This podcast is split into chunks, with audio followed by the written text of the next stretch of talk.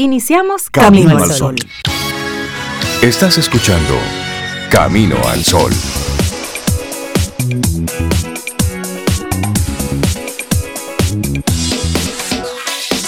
Muy buenos días, bienvenidos a Camino al Sol. Es jueves y estamos a 12 de noviembre, año 2020. Buenos días, Cintia Ortiz, Obeida Ramírez, todos nuestros amigos Camino al Sol oyentes. Muy buenos días. Hola Rey, muy buenos días. Hola Cintia, Laurita y nuestros amigos, ¿cómo están? Muy bien, buenos días, Sobe, Laura. Buenos días. Y buenos días a los amigos Camino al Sol oyente. Feliz jueves, 12 de noviembre ya. Bonito día, con lluvia, pero ahí está, Así bonito. es. La lluvia, la lluvia sigue y el pronóstico es para los próximos días igual. Sí. Seguir ahí nosotros manteniéndonos alerta, protegiéndonos, cuidándonos y bueno, ahí es momento para ser solidarios. Sí, sí, sí. Momentos para mucha solidaridad con todas estas lluvias. ¿Tú sabes dónde va a salir un poquito de sol? ¿Dónde Te informo por si acaso te interesa. sol? En las terrenas. Ajá. Mañana viernes, sábado y domingo hay un poco de sol. Y el lunes hay lluvia otra Ese vez. es, ese es un mensaje Una nada búsqueda interesante subliminal. que hice por ahí. Bueno, y arrancamos nuestro programa. Sobe solamente escucha. Oye, el tema del día. Vamos a ver, Sobe, compártenos cuál será el tema para este jueves aquí en Camino al Sol. Mira, a mí me, me encanta el tema, el tema de hoy. Mira, eliminar lo que no funciona para ser eficiente. Sí. Y eso yo veo que pudiera aplicar a todo, a todo lo que te rodea en la vida. Desde todos esos cachivaches, como dice Reinaldo, que uno tiene en la casa, es momento apropiado usted eliminar eso, eliminarlo. Totalmente. Igual que, que algunas otras eh, elementos que rodean a uno, incluso personas también, ¿eh? Sí, sí. Y en una empresa, en estos tiempos de COVID, en una empresa se revisa todo lo que no funciona y se elimina para ser más eficiente. Y ahí, bueno, Sí. se habla de puestos, de costos, de... De procesos, de procesos, incluso, que ya en este momento hay que mirarlo y revisarlo para Ciertamente. Entonces, esto aplica para todo y es simplemente Sí, para sí, sí. traer esa reflexión, esa idea, para que la tengas pendiente, Camino al Sol oyente, Claro, en y casa la- y en el trabajo. Y la actitud Camino al Sol para hoy. Agradecelo. Pon la gratitud por delante. Sí. Y agradece. Agradece lo que tienes, agradece lo que está en tu entorno, agradece lo que pasó, agradece lo que vendrá. Rey, hasta lo que no tiene uno. Así es. Y agradece lo que tienes que despedir. Porque si en algún momento Sí. lo tuviste, tuvo una función y fue eficiente. Un pero valor, agradece claro. que ya se va para tú seguir Claro. caminando y ser más eficiente. Y honra lo que aprendiste de eso que ya no está en tu vida. ¿Ves así? Así que Sí, con sí, esa intención arrancamos nuestro programa Camino al Sol. Tenemos muchas informaciones que compartirte, así es que de inmediato Ten un buen día, un buen despertar. Hola. Esto es Camino al Sol. Camino al Sol.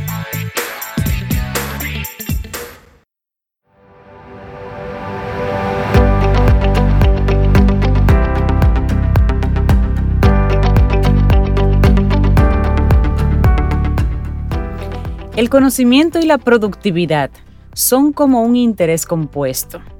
Dadas dos personas con exactamente las mismas habilidades, la persona que se las arregla para tener una hora más por día para pensar será tremendamente más productiva en su tiempo de vida. Eso dice Richard Hammond, pero yo me anoto. Me subo al tren. Y te hago una pregunta. ¿Tienes mucho que hacer y no acabas? Bueno, seis pasos para ser súper eficiente. Aprovecha mejor tu tiempo, prioriza tareas, prepárate para los ratos muertos y delega responsabilidades. Por esa línea estaremos nosotros conversando en los próximos minutos. Claro. Mira, viajar más de 150 días al año ha hecho a Joseph adep- un adepto a la eficiencia. Como popular conferencista, autor y entrenador en liderazgo, ha desarrollado varias formas de hacerse más eficiente sin importar en donde él esté. Y él, precisamente, comparte entonces seis estrategias que le han servido para ser hipereficiente, como él dice. Y la primera de ellas es busca por tiempos muertos. ¿Cómo así? ¿Cómo así? Él dice, tómate cinco minutos en la mañana para echar un vistazo a lo que será tu día. Podrías encontrar periodos de tiempo sin ocupar mientras esperas por un avión o por una reunión, una videoconferencia u otro pendiente. No importa si tienes disponibles cinco minutos o dos horas. Busca algo con qué rellenar tu tiempo. Esto lo dice Graney. Al plantear por adelantado para maximizar tu tiempo, encontrarás mejores maneras de ocupar esos minutos muertos. Pero luego hay otro. Él dice sobre, prepárate. Dice prepárate, interesante. Él dice que la clave para ser efectivo cuando tienes tiempo libre es estar bien preparado. Debes saber qué necesita hacerse y la prioridad de los pendientes. Y además, asegurarte que tienes los recursos a mano para completar esa tarea. Usar dispositivos móviles y aplicaciones en la nube te permite acceder a la información y a documentos que necesitas. Eso sí es verdad, eso es interesante andar con todo eso. Sí. Esa listica de los to Ah, pero mira, tengo cinco minutos, déjame hacer tal llamada o déjame pagar tal servicio. Ahí está, ahí está. En, los móviles, incluso tu calendario, tus citas, que te dé avisos. Sí, eso, a mí me encanta eso. Bueno, otra estrategia. Considera el costo de oportunidad al decir sí. Y esto pega muy bien con el otro día con la conversación sobre el no. Considera el costo de oportunidad cuando dices que sí. Antes de aceptar cualquier compromiso, toma un momento para pensar a qué tendrás que renunciar en caso de hacerlo. Si aceptas, por ejemplo, dar una conferencia, y es el caso de Granny, en este, eh, este conferencista, él sabe que se perderá tiempo importante para planear el negocio. Y se hace la pregunta, ¿lo vale? Si hago A, dejo de hacer B. ¿Lo vale? Debes asegurarte que estás usando tu tiempo en las cosas que son verdaderamente importantes y no perderte en decir que sí a todas las veces que alguien te pide algo. Eso es importante. ¿eh? Luego, haz listas. Graney es un fanático de las listas. Él piensa en ellas como una forma de establecer metas. Incluso cuando tiene una sola hora, se toma un momento para hacer una lista de las cosas que quiere lograr en ese tiempo. Esto le ayuda a priorizar tareas y también añade un sentido de urgencia que ayuda a evitar el enemigo número uno de la eficiencia, la procrastinación. Ay, sí, pero hay otra importantísima, Rey Cintia, que muchas veces la olvidamos y es la recompensa. Recompénsate.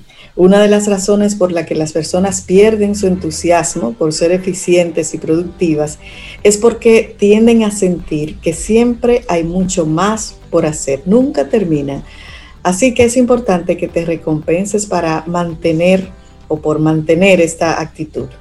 En un viaje reciente, Granny se destinó ocho tareas que hacer en tiempos de ocio. Cuando cumplió las primeras cuatro, se recompensó. ¿Y qué hizo? Salió a tomar un paseo, a dar un paseo. Y este tipo de recompensas te va a ayudar a seguir adelante, aún cuando no tengas ganas de hacerlo. Y finalmente, delega. Es algo difícil de hacer y los emprendedores, por ejemplo, suelen pensar que es más fácil si ellos lo hacen todo.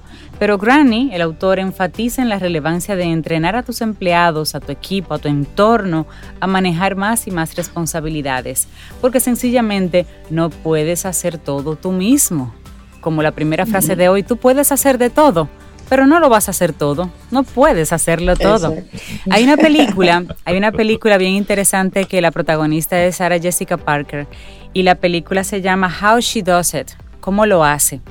Y ahí se enfatiza mucho el poder de la organización del tiempo, de la administración y de las listas al punto que su esposo, que siempre la relajaba durante toda la película, que tú y tu lista, tu lista y tú, ella siempre andaba con esa listica en la cartera, tachando y llamando, coordinando porque era una ejecutiva en crecimiento profesional y también madre de niños, tenía que coordinar muchas cosas y ella lo hacía y la película era así como, ¿cómo lo hace?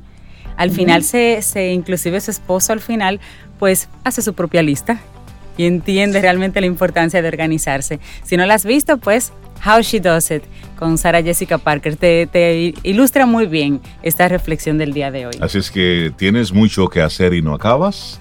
Aquí te hemos compartido esos pasos para ser súper eficiente, que te los repito así rapidito. Prepárate, considera el costo de oportunidad al decir que sí, haz listas, recompénsate, delega, sumamente importante. Y esta es una, una reflexión que te compartimos para que hagas de este jueves un día súper productivo. Por supuesto, dentro de todo esto, relajadito, ¿eh? Porque no se trata de que seas una máquina, no, sino que uses tu tiempo de manera eficiente para que puedas luego disponer de más tiempo libre. Que al final de eso se trata. Eres eficiente en tu tiempo en el trabajo para que los fines de semana estés libre, por las noches estés ya más relajadito. Es eso. Claro, una, claro. Una tarea pendiente que tenemos. Claro que sí. Seguimos con música sobre. Vida. Música. Noticia. Entretenimiento. Camino al sol.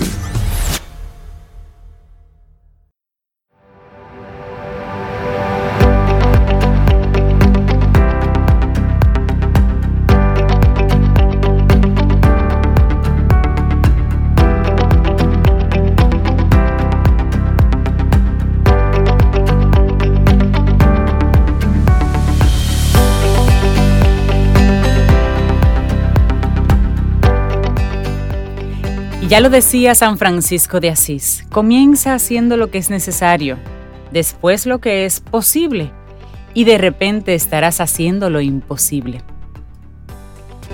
Esas, esas son las frases buenas para la mañana. Así te deja con el deseo de querer comerte el mundo. Ir por más. Sí, sí, sí. Bueno, y una mujer que está en esa sintonía siempre es Fénix Pérez, nuestra coach personal. Fénix, buen día. Buenos días. ¿Cómo estás? Fénix. Encantada de estar con los Camino al Sol oyentes, con ustedes, cada uno. Muy agradecida del espacio, de verdad que sí. Nosotros felices siempre, siempre de tenerte, Fénix, desde el día uno.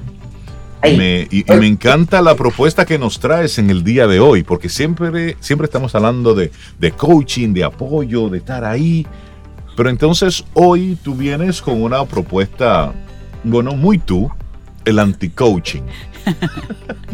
El anti-coaching, my friend, porque no a todo hay que darle tanta mente.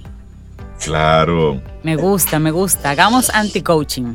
Bien, la, premisa es... es eso de anti-coaching? Mira, la premisa del coaching es que es una conversación que genera conocimiento, ¿no? Y que te mueve hacia la acción. Pues para una conversación se necesitan por lo menos dos personas. Eh, uno de ellos, por lo general, o sea, si es el coach, está entrenado para irte haciendo preguntas que te saquen información que ya tú sabías o información nueva sobre ti para movilizarte. Y eso implica incluso eh, descubrir las motivaciones. Sí. Ah, porque muchas personas que llegan al coaching llegan con una idea de una meta y yo soy un postergador y yo no lo logro y yo no me pongo para eso y pa, y entonces el miedo. Ah, pero en realidad tú sabes qué es lo que pasa, que la meta no le entusiasma. No, que la meta en realidad no, tiene. Es una meta que es un deber. Ok. Lo suficiente como para que se mueva ¿Ves? Entonces, eh, lo primero para hacer anti-coaching, ¿no? Es revivir en tu mente cómo eres tú cuando, eres, eh, cuando estás en un estado de recurso. Cuando tú te mueves, ¿verdad? Que tú ni lo piensas y tú sabes que estás tomando las acciones correctas. Como llevar un hijo a la clínica, cambiarlo de doctor, Exacto. Ver que el medicamento no le está haciendo bien. ¿ah? O hay una crisis o se te inundó la casa. tú sabes lo que tiene, no. Sí, sí, de cómo tú reaccionas, cómo tú reaccionas en esos momentos que te demandan que tú no estés muy cerebral, sino que, te, que tú estés en pura acción. Y tú te sientes, Fénix, y ahí me, me gustaría compartirte esta expresión cuando tú te sientes que estás on fire, que tú estás, que tú mismo te sientes muy asertivo, que te sientes que estás como que, y, eso tú lo sientes. Es decir, cuando te vas moviendo de forma certera, cuando vas, inclusive en una conversación, cuando tú sientes que en ese momentito tú estás siendo, eh, tienes un momento de lucidez, de claridad, ¿cierto? Exactamente. Ah. Me gusta mucho ese llamado de Fénix porque es verdad que tú te puedes encontrar en, en, una autoevaluación, Fénix, y hacerte la pregunta, cuando yo de verdad quiero algo, ¿cómo yo reacciono? Exacto. Y hay gente que de verdad cuando quiere algo es imparable. Entonces cuando dice que quiere otra cosa y lo posterga, quizás no lo quiere tanto, porque ya conocemos ese personaje, como dice Rey, y es imparable. Entonces, ¿por qué no logra? Exactamente. Eso, y eso con muchísimas metas, desde emprender un negocio, eh, sostener una reunión para que te asciendan en el trabajo, eh, cambiar el negocio, cancelar gente, agregar gente, para, para todo, cuando la motivación es la, la es lo suficientemente poderosa, tú simplemente actúas. Porque por intuición tú sabes lo que tienes que hacer, tú lo sabes y ya, y lo haces. Entonces, la idea del anti-coaching es manténlo simple, verifica si te moviliza realmente la meta o túmbala y acciona. Y eso es conectar con el instinto, con los recursos que te da el instinto. Perdón, el instinto que te, el instinto informa al cuerpo, el instinto de conservación, cuando tú estás en modo instintivo, tú no tienes que pensar nada, tú sabes lo que hay que hacer. El otro día yo me enfermé, ¿verdad? Yo tengo una salud bastante, bastante, una muy buena línea genética de los dos lados. Eh, y yo me enfermo, me dan unos mareos raros. Y comienzo a revisarme qué es lo que yo tengo. Claro.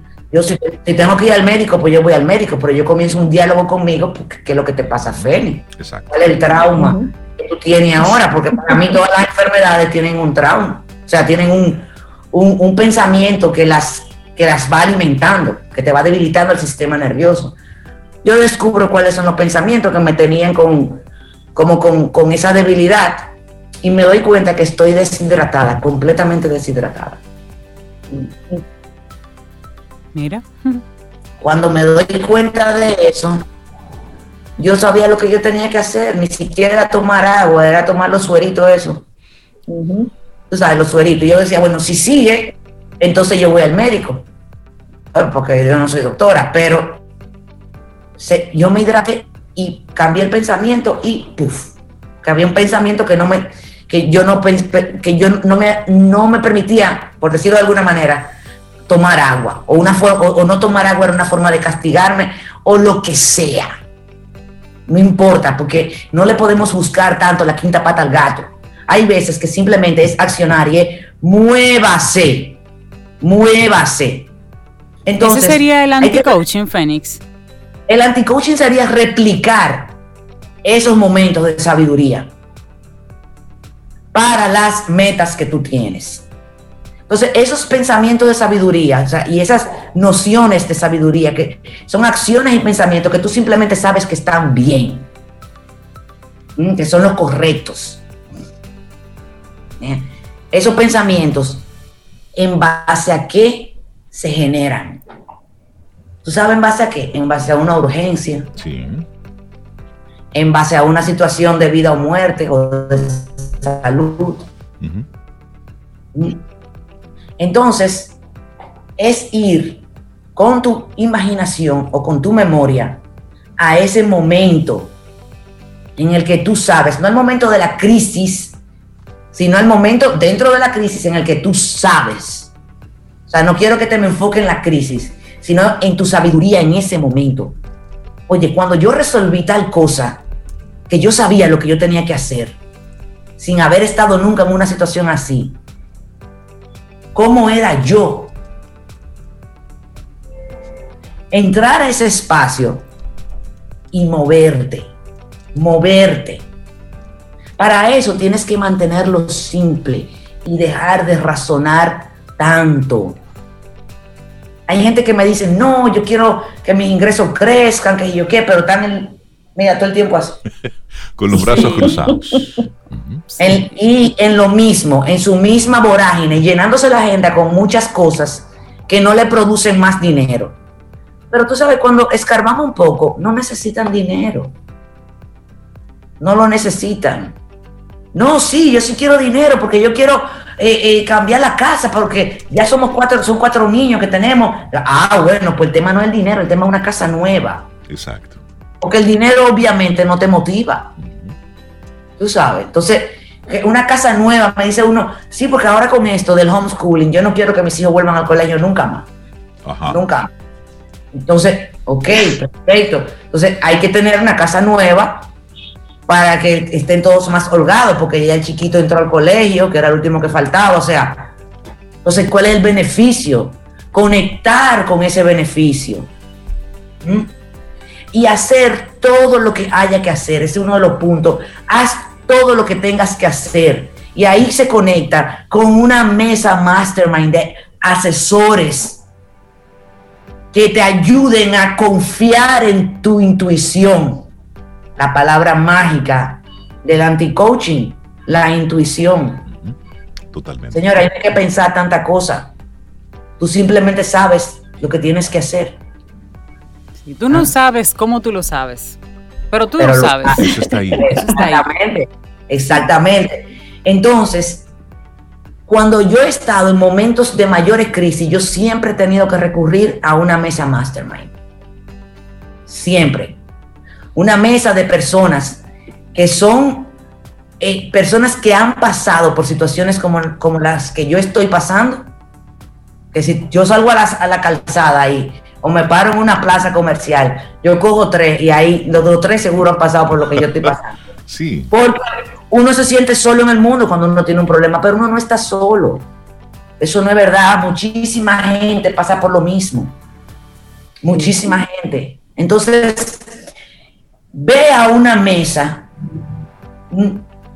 donde te enseñen a confiar en ti, donde te den consejos apropiados para tu persona en este momento, que te permitan que tú puedas elegir, que tú digas, wow, tú sabes lo que pasa mucho en el máster, me gusta.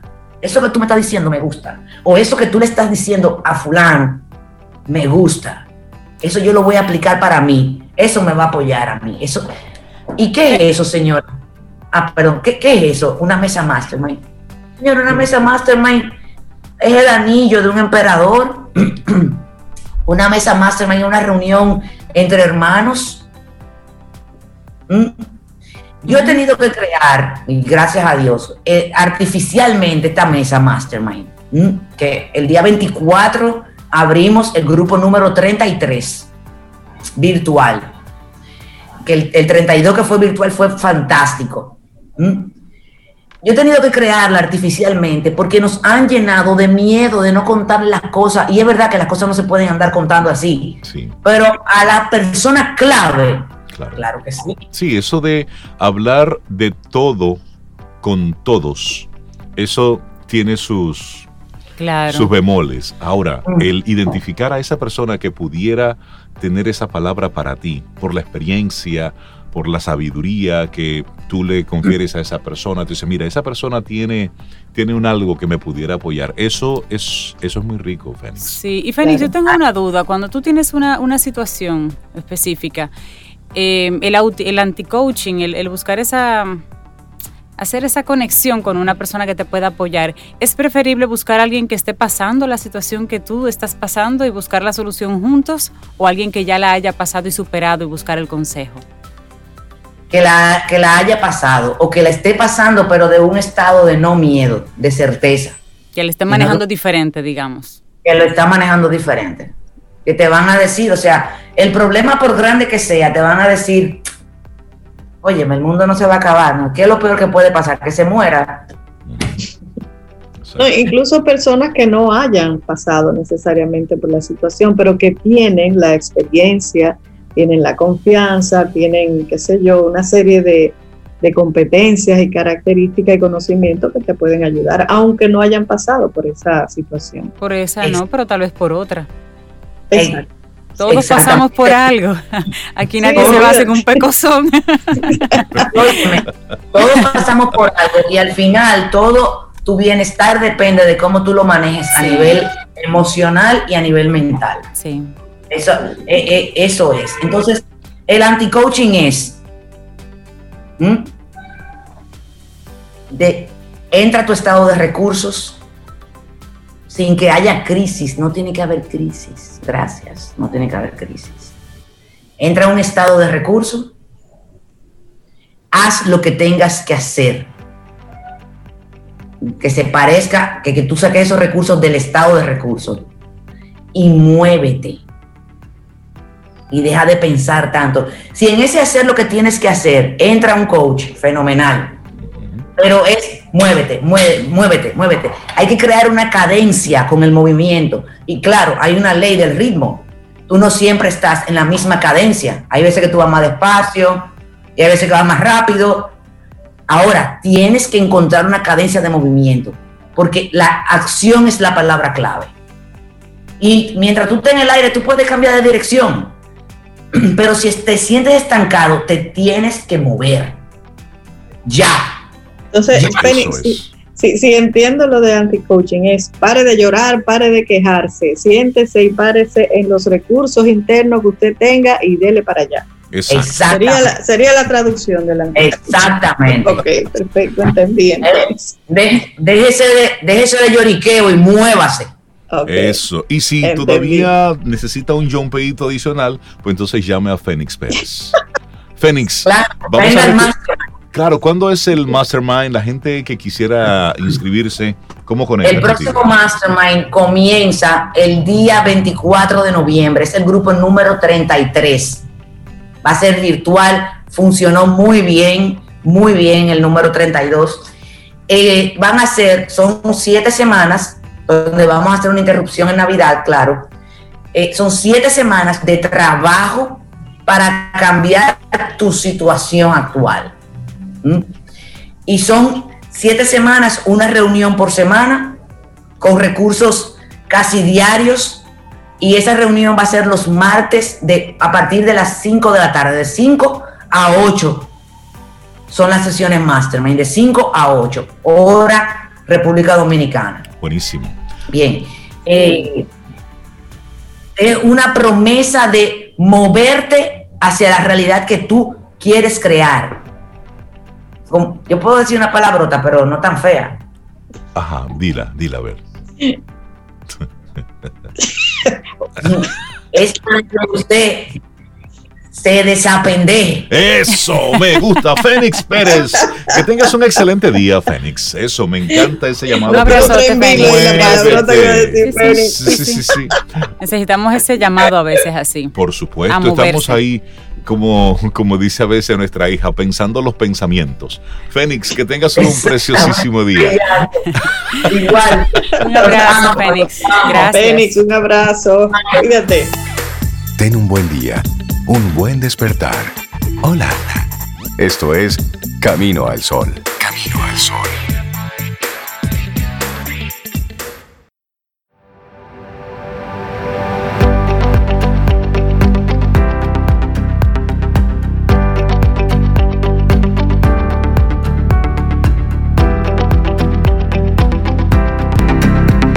Lo importante no es hacerlo, ¿eh?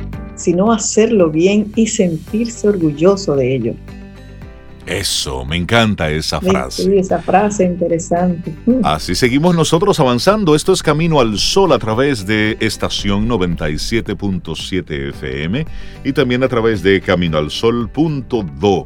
Y bueno, nosotros contentísimos hoy jueves de de recibir la sugerencia, la invitación a través del conocimiento y la experiencia de Richard Douglas en su opinión personal, que es nuestra opinión muy personal. Richard Douglas, buen día, ¿cómo estás? Vamos a poner. Abre el micrófono Richard, Vamos a ponerte. Está abrido, está abrido. Eso. abrido. Yo me siento otra vez contentísimo, agradabilísimo, porque estoy en Camino al Sol, con ustedes y con el Camino al Sol oyente. Gracias por esta oportunidad a ustedes y a CCN por permitirme llegarle a la gente con estas opiniones que ya no son solo nuestras, sino de todos. Así es. Eh, hoy, hoy además me siento muy contento porque Camino al Sol es un programa tan bien diseñado, es un programa tan, tan integral que los colaboradores de Camino al Sol somos como si fuéramos una gran familia y nos metemos cada uno en el tema del otro. Y yo quiero meterme en, el tema de dos colaboradores. Eh, primero en el de Fénix, que está haciendo el anti-coaching. Yo voy a hacer un, un anti-coaching hoy, porque yo siempre, he tenido el, yo siempre he tenido el miedo de decir que soy crítico de cine porque no puedo ser juez y parte. Y por eso mis opiniones son respecto a las actuaciones. Pero hoy me voy a, a desapendejar y voy a decir un poco lo que pienso de una otra colaboradora que ayer estuvo con nosotros, que se llama Isabela Paz, que Grey dijo que, que le dice en lo que la conocemos y la queremos, le decimos Carola. Carola. Entonces, en base a, a, eso que dijo Carola ayer, yo voy a complementar, sin no sin antes decir que el cine no es el séptimo arte por una coincidencia. El cine es, como dice el maestro Giovanni Cruz, y ya lo había dicho otra vez, es una síntesis de artes que se convierte en un arte de la síntesis. Muchos, muchas ramas del arte convergen en una película. Totalmente. Y ayer Isabela Paz hablaba de Gambito, Gambito de Dama. Gambito de Dama no es nada más que una jugada de ajedrez. Que le pusieron Gambito de Dama en su traducción al español, su libre traducción al español, pero realmente es The Gambit Queen. Ustedes saben que en el ajedrez hay un rey y una reina. Entonces, The Queen, la reina del ajedrez, The Gambit Queen, es un juego, es una jugada donde la reina hace el jaque mate. Entonces, Gambito de, Dama, ayer Isabela la, inclusive usó mucho una palabra que es que no voy a hacer spoilers, no la voy a spoilear. Eh, es importante que la gente sepa que spoilers es decir cosas de la trama de la película que la gente no ha visto. O sea que cuenta la historia sin que tú la hayas visto, como esa gente que tú antes le peleabas, porque decía, no me la cuentes, que yo la quiero ver. Eso es un spoiler. Eh, y eso tipo, eh, quizás es una forma bonita de decirlo, que uno le decía azaroso, que es spoileador. Entonces, eh, ella, ella no hizo spoiler, se olvidó de hacer spoiler, pero lo hizo. Y habló de la trama de la película y de su visión desde el punto de vista psicológico de la película. Sí, la película tiene esos valores, pero además tiene un valor agregado, que es el valor de la actuación. Eh, en esta película, que empieza con el desarrollo de una niña que tuvo un accidente con sus padres y quedó huérfana y se fue a un orfanato, y se interesa por jugar el ajedrez. Eh, eh, el trabajo, repito, siempre lo digo, no, no, me voy a cansar de repetirlo, de dirigir niños es un trabajo muy, muy, muy encomiable en el cine. Y cuando hay éxito en estas actuaciones, normalmente, yo pienso, es eh, responsabilidad del director. Aunque todas las películas, un 80, más de un 80% es responsabilidad del director, pero en, en el caso del uso de niños actuando, es muchísimo más la responsabilidad, porque el director tiene que darle al niño las herramientas necesarias para lograr la dramatización que él quiere. Claro que hay niños que son prodigios y, lo hacen muy bien, por su naturaleza y además lo buscan que tenga esa, esa sensibilidad, pero es un trabajo muy arduo de parte del actor, del director, que en este caso es Scott Frank, que además es el que, el, que crea la, la, miniserie que se llama Gambito, Gambito de Dama, uh, The Gambit Queen, The Gambit Queens, o The Queen's Gambit. Eh, en esta película tenemos la oportunidad de ver a Anja Taylor Joy. Anja Taylor Joy es una mujer que conocemos mucho en películas de misterio, porque sus ojos grandotes así como que te dan miedo. Y, es una actriz que, es, que, ha trabajado más el género de misterio, el thriller de misterio. La, la hemos visto en películas muy, muy, eh, muy, muy dedicadas a este, a este género como sobrenatural o como la bruja.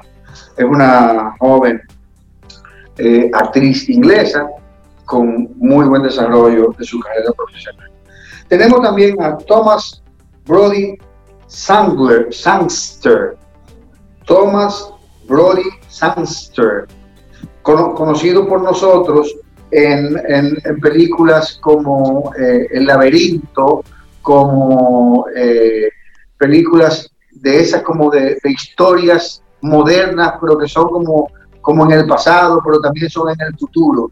Es un actor futurista, un jovencito con una cara muy, muy de niño, muy simpática, que siempre lo hemos tenido en, en, películas de este tipo, como Prueba de Fuego, Maze Runner, eh, El Corredor del Laberinto, esas, ese tipo de películas. Eh, este, este actor tiene ahí una participación importante. Pero otro actor importante que tenemos es Harry Melling, conocido por nosotros en, en Harry Potter. Eh, son caras que quiero, quiero, que quiero resaltar. Estas tres caras que he mencionado, que son las caras jóvenes e importantes de la película, son caras que identifican una acción determinada. Y estos actores jóvenes, que no son tan jóvenes como se presentan en el personaje, o sea, el personaje es más joven que ellos, pero su cara les permite transformarse de tal manera que tú percibas que son jóvenes, adolescentes que están haciendo una, una acción determinada. Eso es un trabajo también de dirección muy importante, de cinematografía, que el, el actor de alguna manera tiene que parecerse al personaje. Y entonces siempre el actor trabaja en ese umbral del consciente y el subconsciente, donde a veces es más el actor y a veces es más el personaje. En este caso, el personaje influye en el actor y el actor desarrolla una, una, una caracterización que lo lleva a convencerte de que su personaje es eso que le está vendiendo. Y no, lo hace muy bien. También tenemos ahí a Marilyn Heller. Marilyn Heller es una autora, una directora, una dramaturga norteamericana que hace un excelente trabajo y que, que de alguna manera está eh, manejando un personaje de mucho peso en la película, porque se convierte en la madrastra de esta niña. Pero además de su madrastra, es su conductora. Ya eso lo explicó ayer muy bien eh, Isabela, y no vale la pena que yo le explique, pero su personaje está muy bien diseñado, muy bien desarrollado, muy bien hecho, muy creíble. Otro importantemente creíble es Bill Camp. Bill Camp es un actor eh, inglés al cual conocemos, eh, o, los que tuvieron la oportunidad de ver The Joker, el Guasón. Ese, este es el, el payaso viejo que le vende la pistola al Guasón ese payaso viejo, gordo. Entonces, este, este señor hace un personaje de un conserje en el, en el, en, el lugar donde va a vivir esta muchacha, en el, ¿cómo se dice? en el orfanato. En el, orfanato, donde, va a vivir esta muchacha. el señor Sibyl, ¿verdad? el nombre de... Y además la, introduce con la gente que sabe de ajedrez y ella trata de convertirse en una campeona de ajedrez. pero a través del ejemplo. Y además el tipo es un personaje muy adusto, muy, muy de conserje de orfanato, que tiene que llevarse lo que digan los jefes y, muy lejano de las, de las chicas del orfanato, pero muy bien hecho, muy bien dramatizado, muy bien eh, manejado, muy bien conducido. Felicitaciones a, este director que, que, nos, que nos ofrece esta oportunidad que se llama Scott Frank. Eh, Scott Frank es un hombre joven, pero que tiene una, una tradición cinematográfica importante, una filmografía bastante importante, y que en este caso desarrolla un buen trabajo. Es una miniserie que está en Netflix, no se la pierda. Gracias a los amigos del Solo Oyente que siempre siguen nuestras recomendaciones. Gracias a ustedes por esta oportunidad. Gracias a mis hermanos co-colaboradores y sobre todo gracias a CC. Richard Douglas con su opinión, que es nuestra opinión muy personal. Buenísimo. Buenísimo. Muy bueno. Tú sabes, Rey, que, que estuve leyendo ayer que todos los movimientos de ajedrez que hicieron cada uno de los actores tuvieron que memorizárselo, que son jugadas reales. todos, y tenían como a Karpov como, como asesor en, eso. Tú sabes que hay un, personaje, y no es spoiler, pero eso era competencia, y hay un personaje que es el narrador de, los, de las partidas. Ah, sí, es decir, interesantísimo cómo se va narrando eh, cada una de las jugadas. La cadencia, cómo va comentando lo que está sucediendo, luego la audiencia, cómo la gente va siguiendo a través de, Y me encantaba que, ayer lo mencionó Cintia, cuando ella se concentraba, que buscaba en el techo y veía las jugadas en el techo. Incluso, Richard, leí que las personas de efectos especiales también tuvieron que memorizarse las partidas de ajedrez para poder representarlas en, la, en la serie. Es fantástica. Yo Una lo voy invitación a, los Caminos a los oyentes a, que, a que vean esta, esta serie limitada de Netflix. Richard Douglas, que tengas un excelente día, amigo. Gracias a ustedes, un abrazo. Gracias, Richard. Disfrutemos un delicioso café escuchando Camino al Sol.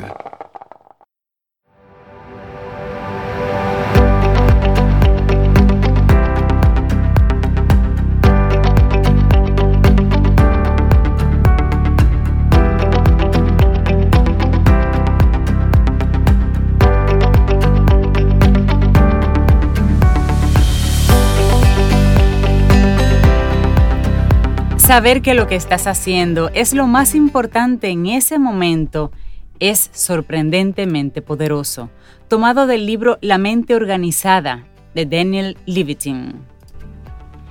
Vamos avanzando, esto es Camino al Sol, te recuerdo, caminoalsol.do, esa es nuestra página web y estamos a través de estación 97.7 FM. Y nosotros seguimos avanzando y vamos maridando nuestros temas en el transcurso de estas dos horas. Buen vamos maridando los temas con qué, bueno, con uno que otro comentario, con música, con una que otra anécdota. Eh, por cierto, a nuestros amigos Camino al Sol oyentes que en este momento están entre el kilómetro 14 y el kilómetro 9 es más, los que están desde el kilómetro 22 hasta cualquier kilómetro, no importa en la avenida Kennedy, respiren profundo. Tómenlo con calma. Hoy es el tengo, primer un amigo ahí. de la de la modificación de la propuesta. Recuerden que es, es prueba y error. Entonces, a lo mejor lo de hoy fue un error, pero bueno, ahí vamos. Así que... Una prueba, una prueba. respiren profundo y presten atención al maridaje que vamos a hacer. Un gran abrazo a Freddy que en este momento está en ese tramo y nos está enviando cualquier cantidad de fotografías de cuán congestionado está todo eso. Le, le, mandé una cancioncita para que se siga tranquilizando después que termine Camino al Sol. Exactamente. y aprender en este segmento. Pero para, para Freddy y para todos nuestros amigos Camino al Sol oyentes que están en ese tramo, ¿eh? trajimos directamente desde el mundo de los vinos Chan, chan, chan, chan. Hemos traído a quién? Bueno, pues a Olga Fernández para hablar precisamente de maridaje, de vinos, de, de cómo almacenar los vinos de forma adecuada. Mira, sí, es Rey, Rey, la- muy la- la buen caja- tema. La caja que me mandaste, Rey, la voy a, Eh, eso, aprender eso. a- a arreglar hoy. Hola Olga, Hola. buen día, ¿cómo estás? Hola, hola, hola a todos. Hola, Olga. Qué chulo. Me encantan estas presentaciones, en verdad, demasiado creativas. Siempre bueno verte Ya por acá, va Olga. En, en- en transportándose Sí, a la sí, experiencia. ¿no? Y aprendiendo para hacer planes. Mira que súper interesante el tema que hoy vamos a compartir contigo, Olga, de cómo almacenar los vinos adecuadamente, porque mira, hay toda clase de cosas sucediendo cuando ese vino no se... Bueno, y lo deberíamos hacer desde dos perspectivas, el vino nuevo que no se ha destapado y el vino que se destapa y se le pone algo y se pone en la nevera al lado del vino de cocina o de cualquier tapa vinagre. con una servilleta. Vamos a hablar de eso. no se- no se dañe. ¿Cómo debemos Bueno. almacenar? Si quieres, comencemos con los vinos que nos regalan, que todavía no hemos tomado y que están nuevos y, y debidamente tapados. ¿Dónde se ponen esos vinos? Ok, lo ideal es buscar un espacio. eh, lo ideal es tener una vinerita, Una neverita y una, una Específica. Una, una Específicamente de vinerita. vinos. Sí. no la, no la nevera tradicional donde ponemos toda la compra, porque esta nevera, número uno, se abre mucho en el día. Tiene cambios de temperatura que uno no controla. Uno Y no dos, controla. La temperatura es mucho más fría. Exacto. Entonces realmente hace que los molecularmente las o sea, cierren sus moléculas. Entonces ya cuando lo vamos a servir, pues se expone a un cambio muy brusco de temperatura, de un, un frío muy, muy intenso, a un, un cambio de, de temperatura ambiente o muy calor, dependiendo de cuál sea la temperatura, la zona o el lugar donde lo estamos eh, consumiendo. Entonces no es nada ideal guardar los vinos en, la- en nuestras neveras. Además de que el corcho eh, tiene los poros medio abiertos y aunque nosotros entendamos o queramos entender que no, él succiona todos los eh, aromas que pueden Mm. tener en la nevera. Entonces esto lo transporta al vino. Es decir, que ese Y papola que usted guardó en la nevera entra al vino. Y los- Yo los te voy a decir una y cosa, víveres. Olga, y tú me corriges, Rey, Cintia, ¿no es mejor no tener que guardarlo? Exacto. Y tomárselo, ¿verdad? Bueno, en el caso de que, en el, en el caso de que no tengamos la segunda opción de la que vamos a hablar ahora, sí, es mejor comprarlo a medida que se va, que a medida de que lo vamos a consumiendo. Exacto. Entonces, por eso no se guardan en las neveras. Es referible a una vinerita que ya tiene temperatura controlable y con, y con temperatura constante. Y no vamos a estar abriendo y cerrando a, eh, a cada rato. Entonces, la otra opción es buscar un espacio en nuestras casas donde uno se pueda poner en posición horizontal, o sea, acostadas las botellas, por- porque el corcho debe de tener mucho contacto con el, con el líquido del vino. Cuestión de que el corcho no se reseque, tiene que tener contacto. Una esquinita del si no- closet, una persona que no tenga una vinera, Olga, por ejemplo, una esquinita tranquila del closet, a una temperatura ahí más o menos. ¿Puede Sí, se puede, guardar, se puede guardar en el closet, pero de una forma a corto plazo, no tanto a largo plazo. Ok. Ok. No, el vino se daña, no- Olga. ¿Mm? El vino se daña. Sí, el vino se puede dañar. El vino se puede dañar, lo que pasa es que lo vamos a notar cuando lo abramos. O cuando vayamos a descapsular, la cápsula es el material de, de aluminio plástico, que protege sí. el corcho. Ajá.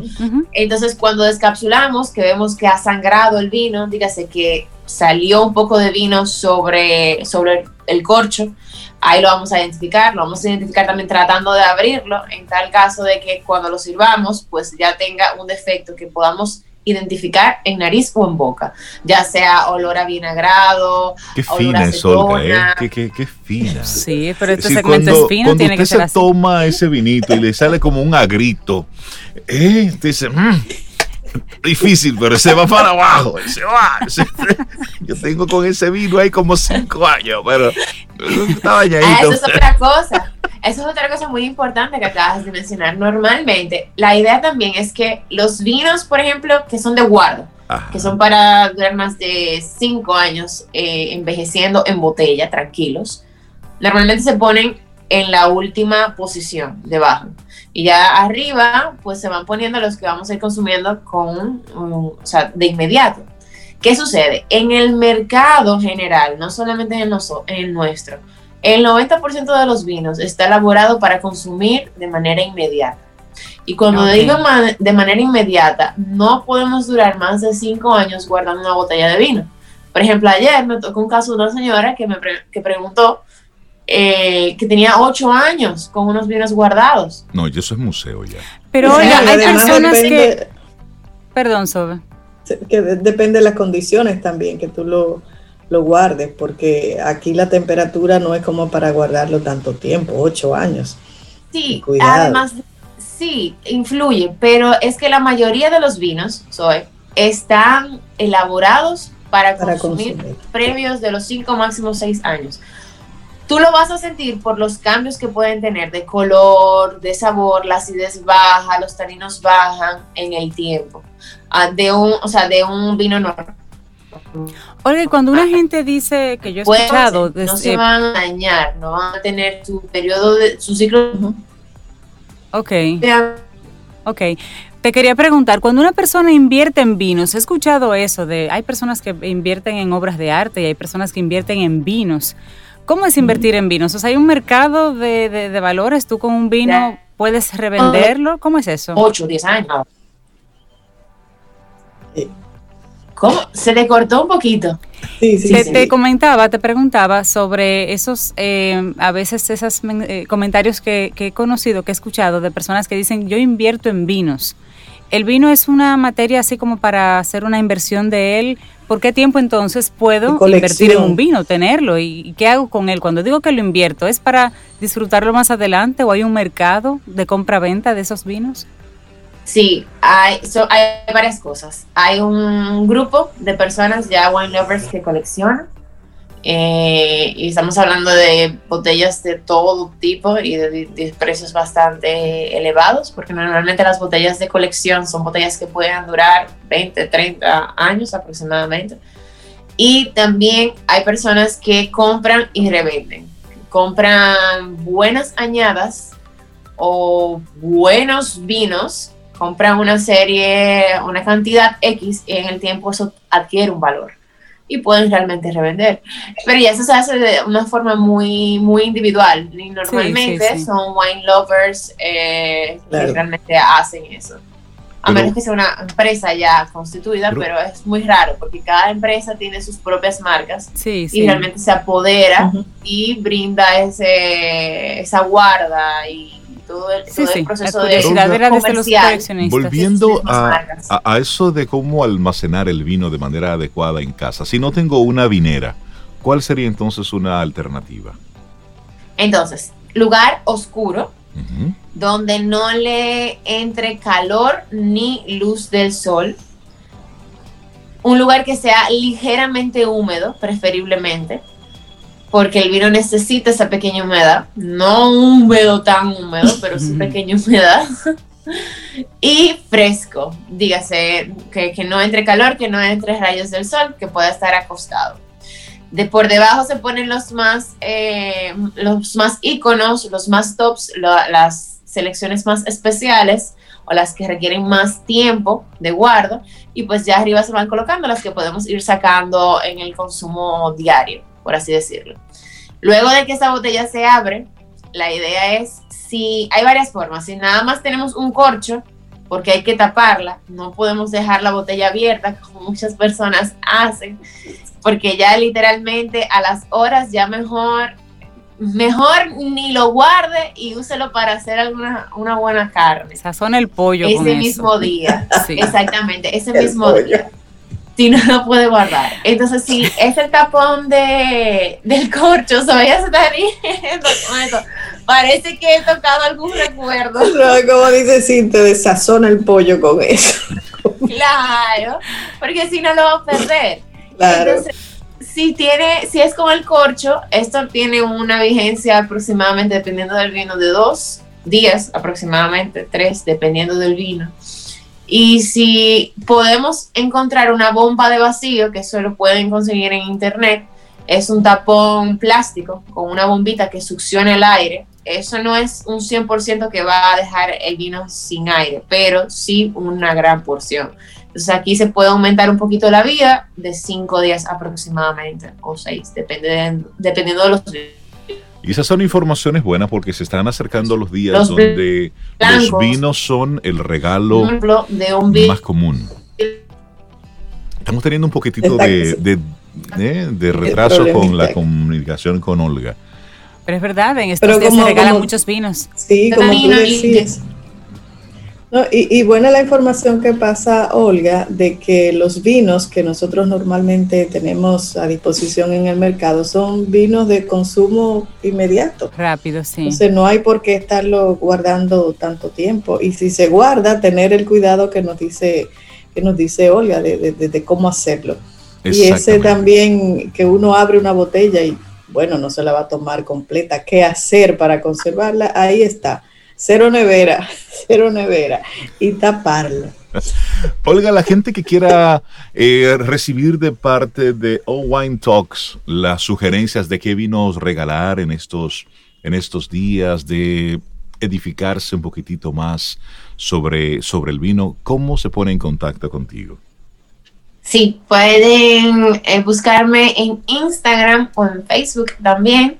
Estoy como O Wine Talks o de Olga, Wine Vinos y Talks de conversaciones. un y para mí aparezco como Olga Fernández, o sea, aparece O Wine Talks slash Olga Fernández. Olga Fernández. Yo sugiero, Rey Cintia, que, que Olga como para su próxima intervención nos traiga como un tema así especial de Navidad, vino, cómo maridar con con los coquitos, con las almendras, con, Muy bueno, sí. Con qué recibir una visita. Ella sabe que yo le tengo un reto, el reto del maridaje. Yo le tengo ese reto, pero va a ser en el aire en vivo que lo vamos a... Sí, tengo que decirte que te prepares para ese día. Porque vengo, vengo con todo.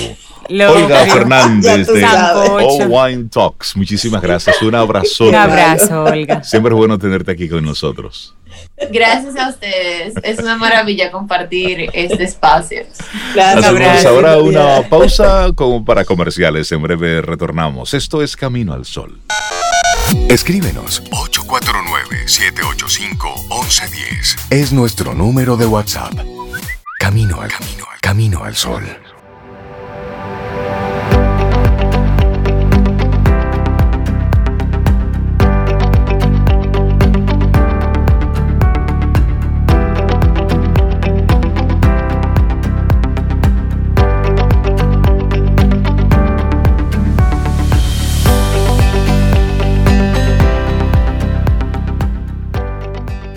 Una hermosísima frase de Maya Angelou para cerrar el día de hoy dice, que la gratitud sea la almohada a la hora de recostarte y la fe el puente que pase por encima de la maldad y el que dé entrada a lo bueno. La gratitud y la fe. Vamos avanzando ya en la parte final de nuestro programa Camino al Sol por este jueves que estamos a 12 de noviembre. Y hay una, hay una noticia que me gustaría comentar brevemente, Cintia Sobe, y es el impacto que está teniendo en los docentes el impartir clases a través de las diferentes plataformas digitales. Se han estado haciendo virales una serie de videos de parte de docentes quienes ante su impotencia de una reacción positiva de parte de los estudiantes, bueno, pues, pues han tirado la toalla. Eh, hoy sale publicado, eh, o más bien ayer se publicó como un profesor de una universidad del área de Derecho, bueno, simplemente eh, explotó frente a sus estudiantes, un profesor peruano de nombre Juan Francisco Valdeón, simplemente dijo no más, tiró la toalla. Él reconoció de forma pública que llegó a un nivel de frustración del que no tenía precedentes y lo llevó a anunciarle a sus alumnos que renunciaría a dar clase que les impartía en la Universidad Nacional Federico Villarreal. Esta es la universidad peruana. Y él, dice, él dijo a sí mismo, ya no tengo ganas de enseñarles, ya me harté, de veras. Y esto lo dijo de forma enérgica. Y luego seguía diciendo, van a decir, lo que van a decir es que el profesor no me enseñó nada. Y no es que no te haya enseñado nada, es que tú no leíste. Estoy viendo la posibilidad de renunciar y me largo. Claro, estos son algunas partecitas de, lo que de, este episodio vivido por, por este profesor junto con sus estudiantes. Y estamos hablando de un profesor que tenía unos 17 años de experiencia en la docencia y además que había ya estado utilizando tecnología, específicamente Zoom, para sus clases previo a esta pandemia. O sea, no estamos hablando de un profesor que entró nuevo a hacer esa función en este ámbito digital. Eh, pero este profesor explica que los retos con lo que se han estado enfrentando, no solamente él, sino los demás docentes para impartir clases en línea, y que son estas situaciones que él plantea, estos retos, las que llegan a generar esas frustraciones como la que vivió este profesor peruano. Y una, la primera que, que se menciona es la desconexión con el alumno. Perú es el tercer país más golpeado por la pandemia del COVID-19 estuvo en aislamiento social obligatorio desde abril hasta finales de, octubre, lo que ha llevado a las escuelas públicas y privadas a ofrecer sus cursos a través de plataformas en línea. Y este profesor Valdeón explica que en la clase de su universidad que impartía por Zoom el pasado 26 de octubre, los alumnos no habían hecho las lecturas requeridas para ese día. Y uno de ellos grabó el momento en que el profesor se quejaba de la falta de participación y el video fue publicado en un perfil estudiantil en la red de, Facebook. Entonces, Valdeón explica que si bien su amenaza de renuncia no se hizo efectiva para todos los grupos que atiende, sí para ese en que los alumnos no mostraban interés, o sea, fue a ese grupo específico. Claro, Y él dice que los alumnos parece que están en una suerte de encierro en la por la pandemia y no leen, no estudian.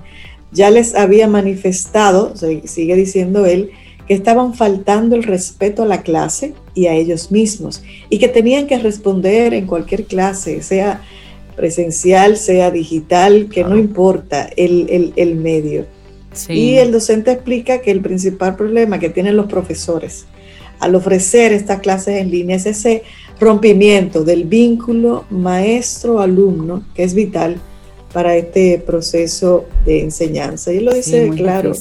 Una pantalla no es la universidad. Y es real. Ojo, ojo, aunque representa, aunque representa a la universidad, ¿eh? porque al final, en términos de imagen, en términos del tratamiento, del servicio, es la universidad.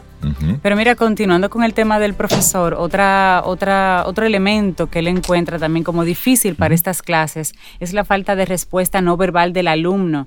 Y es que en las clases en línea muchas veces los estudiantes no están obligados a tener la cámara encendida.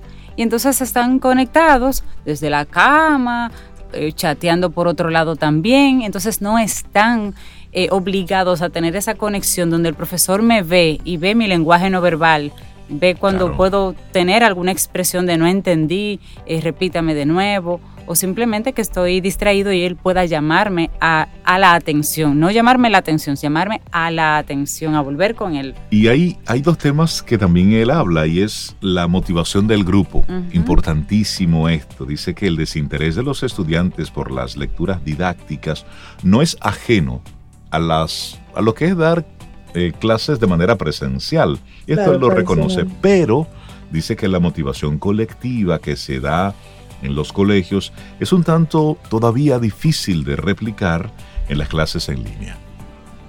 Sí, y hay una, una, última que, que, muy claro también, que es la, la, carencia de espacio de estudio que tienen los estudiantes. Esa también es muy importante. O sea, en la casa no hay un espacio realmente destinado, con excepciones, ¿no? al estudio. Eh, él incluso explica que cuando está en la clase no presencial, o sea, a través de una plataforma de esta de comunicación, en el fondo lo que él escucha es casi un mercado, no es un silencio que permita al estudiante concentración, sino un mercado, porque suena de todo. Aquí las guaguitas anuncian, no- Sí. anunci- yo no sé, pero por aquí, Por aquí, pasa, claro es que sí. Y alguien limpiando y alguien No, cocinando. Y, esa es una, es una realidad Claro. social. Y con eso el, el, el centro educativo no tiene mucho que hacer ahí. Es decir, es la realidad que está viviendo el estudiante en su casa. Y son muchas cosas, son muchas cosas. Son y así como este profesor Sí. peruano, también ahí sucedió algo similar con una profesora de Puerto Rico, que ella simplemente se desahogó en Facebook por el desinterés de sus estudiantes. Y ella, entre llanto, entre desasosiego, una profesora de teatro en Puerto Rico, ella usó su cuenta de Facebook para desahogarse y criticar la falta de interés de parte de los jóvenes con respecto a la educación. Y dice ella, la educación a distancia lo que ha hecho es destapar una problemática social que lleva Claro. no uno ni dos, para mí lleva fácilmente más de cuatro o cinco años. Ella por utilizar un número eh, conservador, dice, eh, ella explicaba que tiene estudiantes que no se han ni siquiera conectado a sus clases desde agosto. Y dice ya, a esta generación no le interesa aprender. Claro, cada parte, alumnos y docentes, eh, por supuesto, ponen en evidencia las dificultades que están enfrentando, uno para recibir y para aprender, el otro para, para enseñar. Claro, es que, es que la educación a distancia, como la estamos viviendo, primero, eh, tanto docente como estudiante, fue de sopetón Claro, que se le Sí, hizo sí. esa, eh, es obligatorio y vamos a este medio muchas veces sin estar preparados. Sí, Por ejemplo, un estudiante eh, en este mundo, y como dice la profesora, se hace más evidente en, en- en la virtualidad, un estudiante para, para, para ser efectivo en el mundo virtual necesita tener una competencia importante que es autoaprendizaje. por supuesto. La organización del tiempo es otra. Y en las escuelas nosotros no nos enseñan a eso. No, Nos enseñan a que el maestro nos dé todo con cucharita. Exactamente. En la virtualidad se hace más evidente, pero eso pasa en las aulas presenciales también. Pero hay un tema de interés también de los jóvenes, porque esta generación eh, está, está más preparada para el autoaprendizaje y se nota porque se aprenden a manejar softwares, aprenden a manejar redes, plataformas, aprenden de videojuegos, aprenden auto, se autoeducan en los temas que son de su interés. Lo que pasa es que es más fácil en la parte escolar, que tú no tienes una persona físicamente ahí que te llame a la atención otra vez, tú te desvías. Y ahí es un Ahí- tema de autocontrol, sobre todo en los adultos. Es complejo porque ahí hay los adultos. estrategias que deben manejarse de manera diferente en la virtualidad que en la Y presencialidad. nosotros llegamos al final de nuestro programa por el día Y de hoy. Este tema hay que ahora. seguirlo debatiendo, pero Sí. En esta emisora hay compromisos con Sí, el Ministerio de Educación que van a estar dando clase en exactamente Ay, sí. un minuto. Así es que tengamos un Adiós. preciosísimo día. Hasta mañana. y esperamos que hayas disfrutado del contenido del día de hoy. Recuerda nuestras vías para mantenernos en contacto. Hola arroba caminoalsol.do. Visita nuestra web y amplía más de nuestro contenido. Caminoalsol.do Hasta, una próxima edición. y pásala bien.